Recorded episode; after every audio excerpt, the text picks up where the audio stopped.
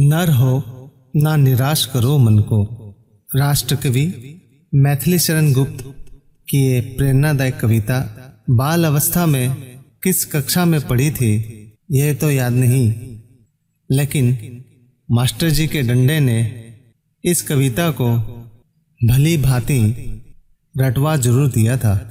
जैसे जैसे ज़िंदगी के पड़ाव पढ़ते गए, इस कविता का सार उतना ही बड़ा होता गया।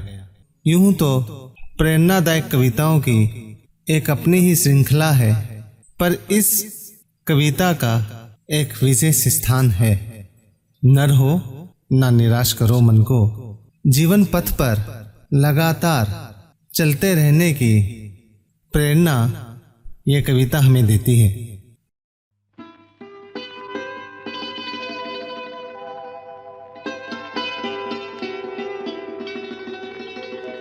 नर हो, ना निराश करो मन को। कुछ काम करो, कुछ काम करो। जग में रहकर कुछ नाम करो। नर हो, ना निराश करो मन को। कुछ काम करो, कुछ काम करो। जग में रहकर कुछ नाम करो। ये जन्म हुआ किस अर्थ अहो समझो जिसमें ये वर्थ ना हो।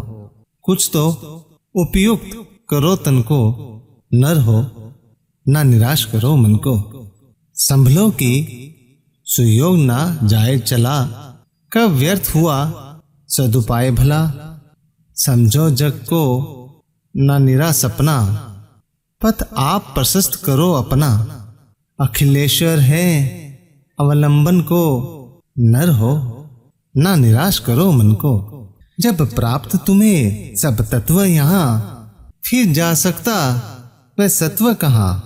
तुम स्वतः सुधा रस पान करो, उठ के अमृतप विधान करो। दव रूप रहो भव कानन को, नर हो नर हो, न निराश करो मन को। निज गौरव का नित ज्ञान रहे, हम भी कुछ हैं ये ध्यान रहे। मरंतर गुंजित गान रहे, सब जाए अभी पर मान रहे। कुछ हो, न तजो निज साधन को, नर हो, न निराश करो मन को। प्रभु ने तुमको दान किए, सब वांछित वस्तु विधान किए।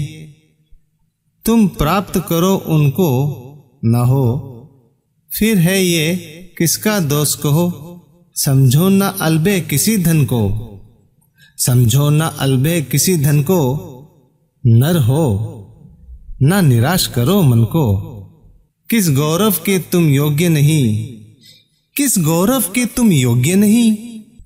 कब कौन तुम्हें सुख भोग्य नहीं? जान हो तुम भी जगदीश्वर के। सब है जिसके अपने घर के। फिर दुर्लभ किया उसके जन को। नर हो, ना निराश करो मन को। करके विधि वाद ना खेद करो। निज लक्ष्य निरंतर भेद करो। बनता बस उद्यम ही विविध है। मिलती जिससे सुख की निधि है। समझो धिक निष्क्रिय जीवन को। नर हो नर हो, ना निराश करो मन को। कुछ काम करो, कुछ काम करो।